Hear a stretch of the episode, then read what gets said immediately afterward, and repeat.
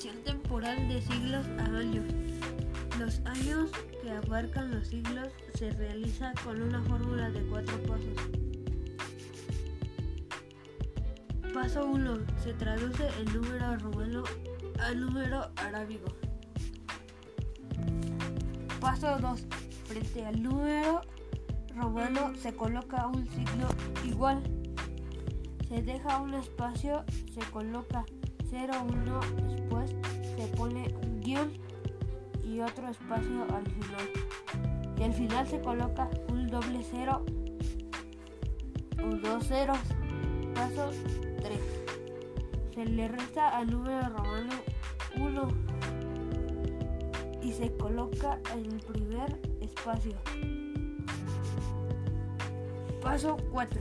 Se coloca el siglo en número arábigo en el espacio restante. Ubicación temporal de años a siglos. Para convertir de años a siglos es necesario seguir una fórmula de tres pasos en caso de que los años no terminen en ceros. Paso 1. Se cancelan dos últimos números del año que se quiera convertir. Paso 2. A las cifras que sobran se le suma 1. Paso 3. Se convierte el resultado de la suma en número romano. Cuando los años terminen en doble cero, solo son dos pasos. Paso 1. Se cancelan los ceros. Paso 2. Se convierte la cifra sobrante en número romano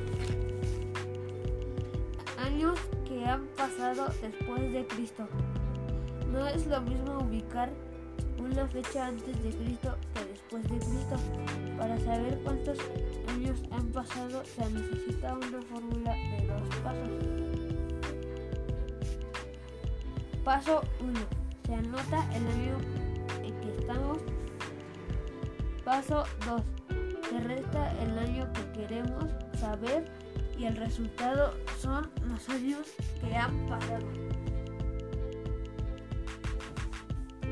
Los tres temas que expliqué fueron tema 1, ubicación temporal de siglos a años. Tema 2, ubicación temporal de años a siglos. Tema 3, años que han pasado después de Cristo.